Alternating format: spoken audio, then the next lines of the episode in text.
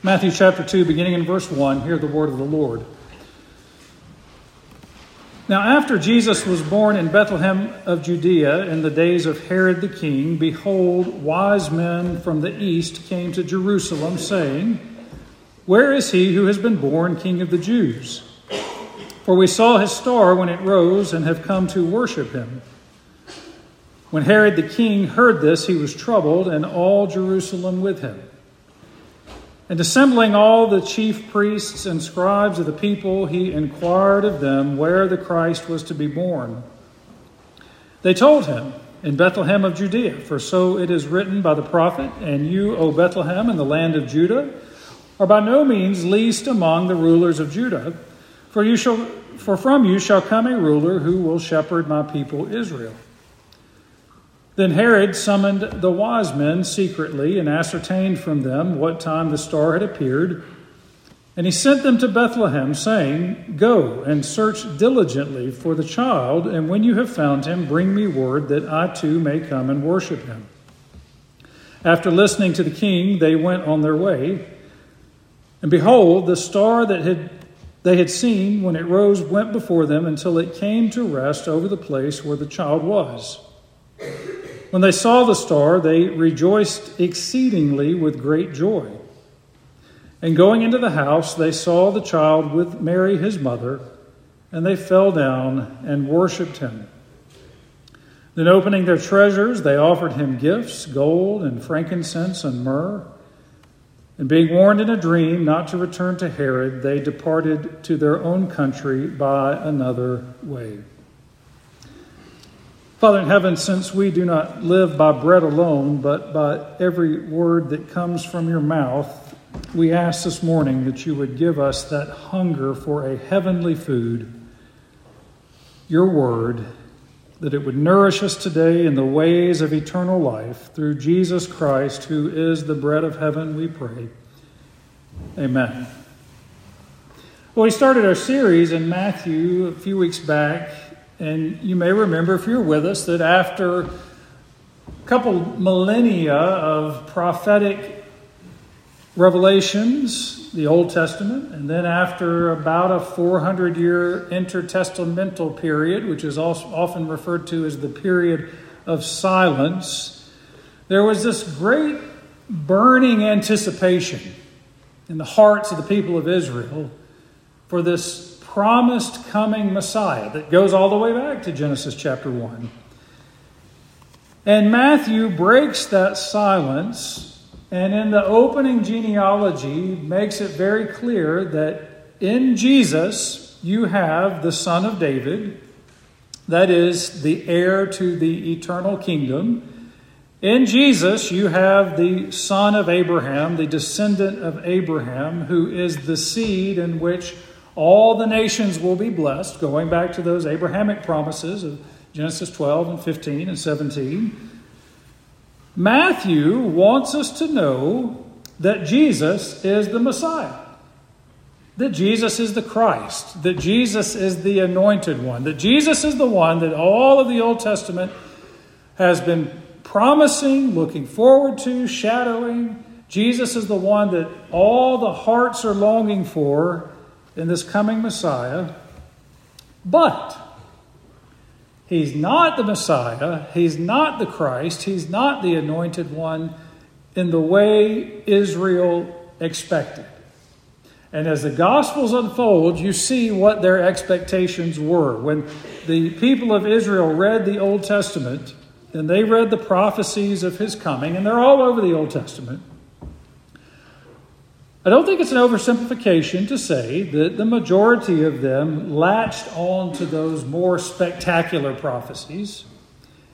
And the expectations, as high as they were and as admirable as they were, centered around this idea that when the Messiah came, when the Christ came, he was going to come as this great conquering warrior king and he was going to come in and wipe out the Romans, and he was going to, going to establish this earthly, nationalistic, geopolitical kingdom with Israel ruling forever. And Matthew says, and the other gospel writers say, not so fast. The, Jesus is the Messiah, yes, he is the anointed one. But he's not coming with those expectations. And even in those opening verses with the genealogy, we saw that unexpected twist that Jesus was going to come not just to sinners, but he was going to come through sinners. And Jesus was not just going to come through the line of David, as important as that is, but he was also going to come through Gentiles to Gentiles. And so we saw several of those listed in the genealogy. He's already setting us up for this running theme that this, this Jesus is the Messiah, but his first coming as the Messiah is not what is expected. In addition to that, he was conceived by the Holy Spirit. He was born of the Virgin Mary. Matthew emphasizes that right up front. And then he cuts right to the heart of the matter. Jesus, as the Messiah in his first coming, is coming to save his people. Look back at verse 21. You shall call his name Jesus, for, not because he's coming to establish a geopolitical kingdom, not because he's coming to wipe out the Romans, not because he's coming to set up this nationalistic earthly kingdom. You'll call his name Jesus because in his first advent, in his first appearance, the first coming of the incarnation, he will save his people from their sin. So I, I kind of think of the first coming of Jesus as setting the stage. He's primarily here to conquer sin and the world and the devil and the flesh. That sets the stage for the second advent, and we're here in that inter-advental period. That sets the stage for the second advent, where he will come in spectacular glory. And he will set up an everlasting kingdom. I think the point being is we're just not there yet, and it turns out there was some more important work to do on the front end primarily dealing with human sin and God's wrath and the devil, that is much more important and of priority of place than setting up the kingdom. But all of this hangs together. So it's all unfolding, it's just not all unfolding at the same time. They're getting their minds around that. I'm still getting my mind around that. But in our passage this morning, you have the story of the Magi, the, the wise men, as the ESV translates the word in the Greek. It is an exciting story. I think many of us have been drawn to the Magi for years because they're so mysterious and they're these strangely dressed men coming from this exotic location in the East. You can think of the Magi as the scholars of their time. In the ancient world, it's important to keep in mind they didn't make the distinctions of special areas of academics like we do today. They just said no. So there was really no distinction between categories like astronomy and astrology. In the ancient mind, those two things just go together. It's not until the scientific revolution brought about by Christianity that we begin to see there's distinctions in these things. Astronomy is good, astrology, bad. In their minds, they're just one and the same. These wise men, these magi, they were not only the astronomers and the astrologers of the day, they were also the scientists, they were the mathematicians, they were the magistrates. In fact, that's where we get our word magistrate from. They were the legal authorities. But we also get our word magic from the word magi. See, you see right there the, the, the, the melding of these categories. They're kind of the, uh, if, if a, if a uh, liberal arts major kind of generalizes in everything, these guys were those who specialize in everything. They just do everything. They were the go to people who knew everything. They're coming from the east. And we see in verse 1 after Jesus was born in Bethlehem of Judea in the days of Herod the king, behold, these wise men, these magoi, these magi from the east came to Jerusalem, saying, Where is he who has been born the king of the Jews? For we saw his star when it rose and have come to worship him. Now, contrary to, to tradition, all of this doesn't happen on the same night. We have our manger scenes, you got the three wise men there. it's all together in the same barn or the same little cave. That's not how it happens according to the Gospels. In fact, this is a good bit later. This is after uh, Jesus has been named. This is after Jesus has been presented in the temple. This is after, in Luke's account, Simeon meets the Christ, which was 40 days after his birth. So this is at least a month and a half after the birth of Christ. But a couple other clues we have here. You know, a little later in the story, uh, Herod orders all of the children to be killed, the male children, and he specifically orders children under two years of age to be killed. So I think that tells us something there about the arriving of the Magi and the timing. In Herod's mind, and I'm sure he's smart enough to leave a little wiggle room, two years out is the maximum, but it's certainly more than a month. So somewhere this is somewhere between a month after the birth of Christ up to 2 years after the birth of Christ. They come saying they have seen his star. We saw his star, verse 2, when it rose and have come to worship him. Now, the star, and we spent some time on this back in December of last year. I think the star has stirred about as much speculation as anything else in the scriptures. What in the world is this star? And I remember reading article after article, commentator after commentator, YouTube videos, etc., etc., till you just kind of get cross eyed. And here's my conclusion we don't know. You've got outstanding arguments for everything from a planet to a meteor to a comet. The word in the Greek is a bright, it basically means a bright light in the sky. So it could be all kinds of things. Some people even proposed it was a UFO. I don't believe that. Whatever it is, there's this bright light in the sky the astronomers, astrologers, the magi who study these kinds of things all the time mathematics and the sky and the stars they see it. They know there's something special about it, and they get out their holy books and they start researching and looking what is going on, what in the world could this mean. We get enough from the story to know that they are familiar with the Old Testament, and most commentators agree because they're coming from the east, because they're coming from where the Babylonian Empire was located.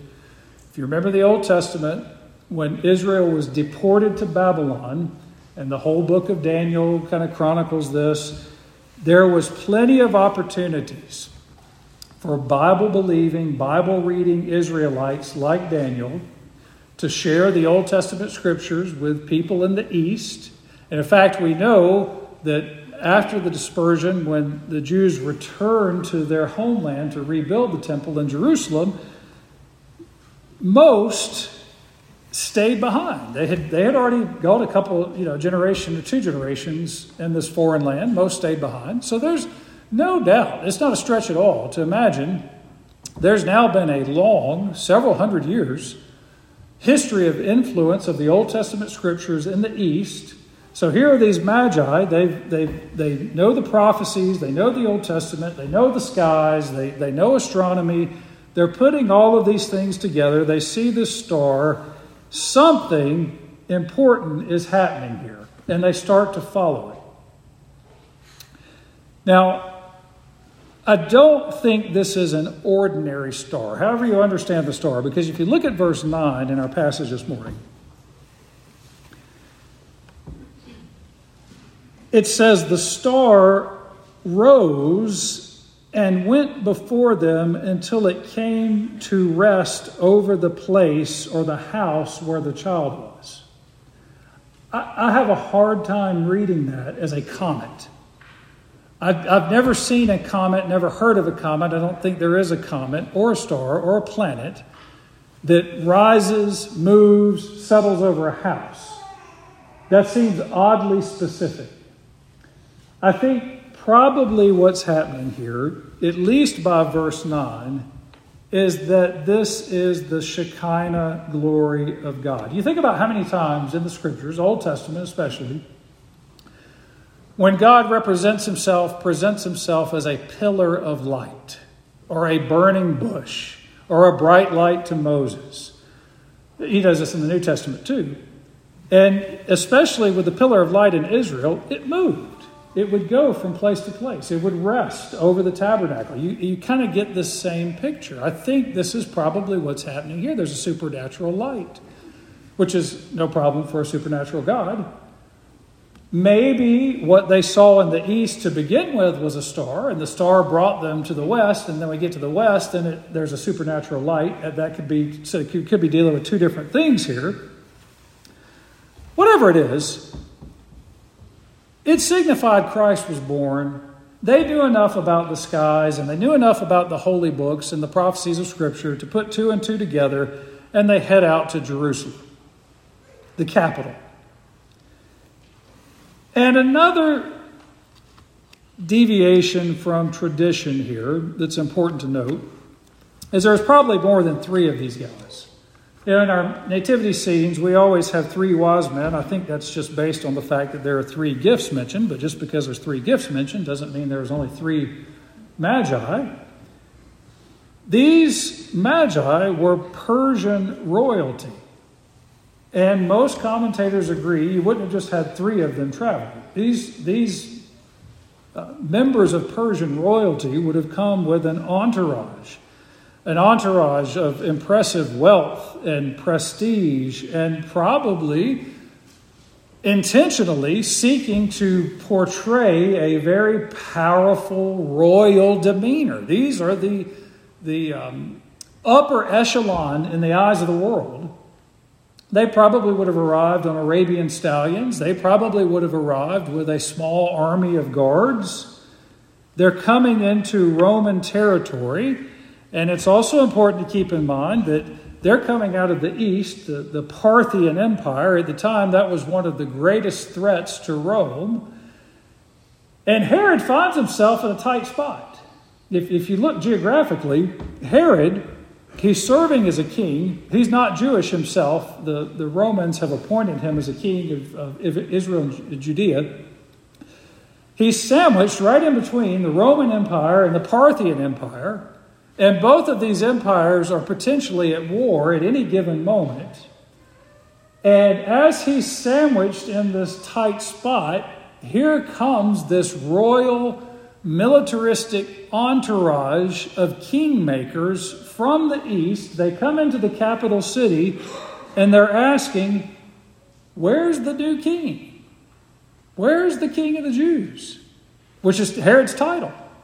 You can imagine why this would not sit well with Herod and why we read he was troubled. Verse 3 When Herod the king heard this, he was troubled and not only was Herod troubled, but we're told all Jerusalem was troubled with him. When Herod is troubled, everybody's troubled.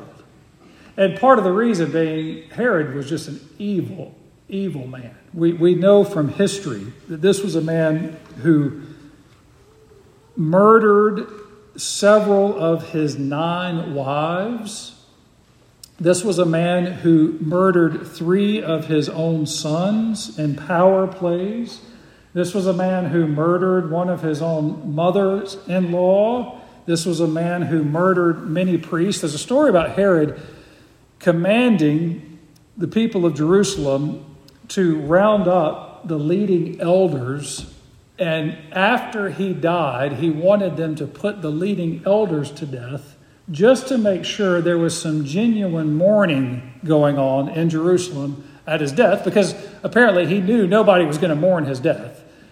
They did not do this according to history, but that just gives you a sense of who this guy was. Emperor Augustus reportedly once said he would rather be Herod's pig than Herod's own son. So that's the kind of mentality you're dealing with. No wonder when he's troubled, no wonder when he hears they're asking for a king that he's filling the position, he, he gets angry about this and he begins to scheme. And he first calls the religious leaders of the Jews, verse 4. He assembled the chief priests, he assembled the scribes of the people, he inquired of them of where the Christ was to be born. They told him in Bethlehem of Judea. For it is written by the prophet, And you, O Bethlehem, in the land of Judah, are by no means least among the rulers of Judah, and from you shall come a ruler who will shepherd my people Israel. That is a quote from the prophet Micah, Micah 5 2, that was prophesied about 700 years before this event. And the religious leaders, they look at their books, they determine that this is where Christ is going to be born, the interesting thing is they tell him, look, he's going to be born in Bethlehem. Turns out Bethlehem is just about five miles south of Jerusalem. You could be there in an hour by foot if you wanted to go check it out and look for yourself. Here's the amazing thing, though these religious leaders, these chief priests, these scribes, they could be there in about an hour all the report says he's been born. They don't go. They don't care. They just don't care. They know the Christ might be five miles south of here. They just don't care. They don't go. Look what Herod does next. We'll come back to that in just a second. Next, he summons the Magi, verse 7. Then Herod summoned the wise men secretly and ascertained from them what time the star had appeared. And he sent them to Bethlehem, saying, Go and search diligently for the child, and when you have found him, bring me word that I too may come and worship him. He's playing on their abilities to find out exactly where this child is. He lies to them and tells them, Oh, I want to worship him too. Of course, we know as the story unfolds that's not true. He wants to murder the child. But he's using the religious elite, he's using the magi to ascertain where this child is, to ascertain a time frame. They go, before they come back, they're warned not to report back. Verse 12 tells us they're warned in a dream not to return to Herod, because no doubt if Herod had the chance, he probably would have killed them too after he got the information that he wanted.